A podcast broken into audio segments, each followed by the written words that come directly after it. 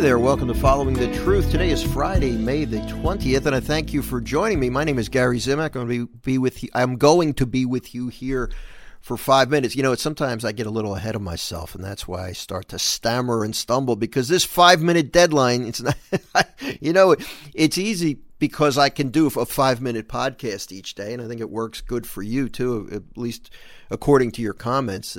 It's not overly burdensome. But sometimes knowing that I have a five minute limit to this program makes it a little difficult. Um, I'm excited today because I want to look at the gospel for today's from today's daily mass. You know, every day I, I make a decision. What am I going to talk about? And the same thing goes for my daily reflection that I send out. Am I going to look at the the readings from mass, or am I going to look at, uh, for instance, my devotional "Stop Worrying and Start Living"? And, and this week, I've chosen to stick with the readings as I've been doing lately, but I, I, might move away from that or mix it up a little bit depending on where the Spirit leads. But this is such good stuff. These are d- direct comments from Jesus to us, the Gospels in particular. And I want to really focus on the Gospel again today. Jesus said to his disciples, I'm sorry, it's John chapter 15, verses 12 through 17. Listen, just listen to this. This is my commandment love one another as I love you. No one has greater love than this, to lay down one's life for one's friends. You know, you and I, I just think we need to hear this today. Jesus is commanding us to love one another as he loved us, and he laid down his life for us.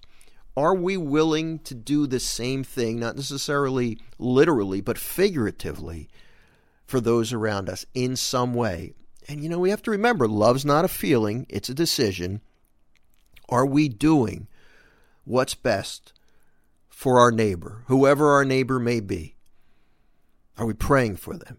Are we being kind to them?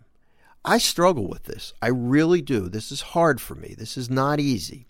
And that's why I'm so glad that Jesus sent the Holy Spirit to help. You are my friends, Jesus continues, if you do what I command you. I no longer call you slaves because a slave does not know what his master is doing. I have called you friends because I have told you everything I heard from my Father. It was not you who chose me, but I who chose you and appointed you to go and bear fruit that will remain, so that whatever you ask the Father in my name, he may give you. This I command you love one another. You know, I, am trying to, every day with this podcast, I want to say things that uplift you. And sometimes it's challenging to take these words of Jesus and and present them in a way that makes you feel good. Because when when you he, when you hear if you're like me when you start hearing commandments oh love one another. Oh my goodness I don't want to do it. This is tough. It's difficult. It's difficult to be able to present these commandments, especially when it involves loving people you might not feel like loving, in a way that up, up, uplifts you. But what we need to remember is we're looking for peace. We're looking for eternal life. We're looking to maybe repay, hopefully, we're looking, hopefully, looking for this, to repay Jesus for the love he's shown for us. And you look at the cross, what he did there, I mean, that certainly proves his love for us and all that He continues to do for us as we walk with Him, we start to appreciate it more.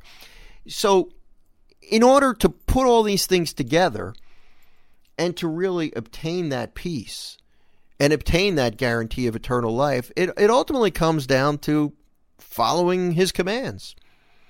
So, whether we're looking for peace, whether we're looking to show Him how much we love Him, or whether we're looking to make sure that we live with Him forever in heaven, it all comes down to following his following his commandments.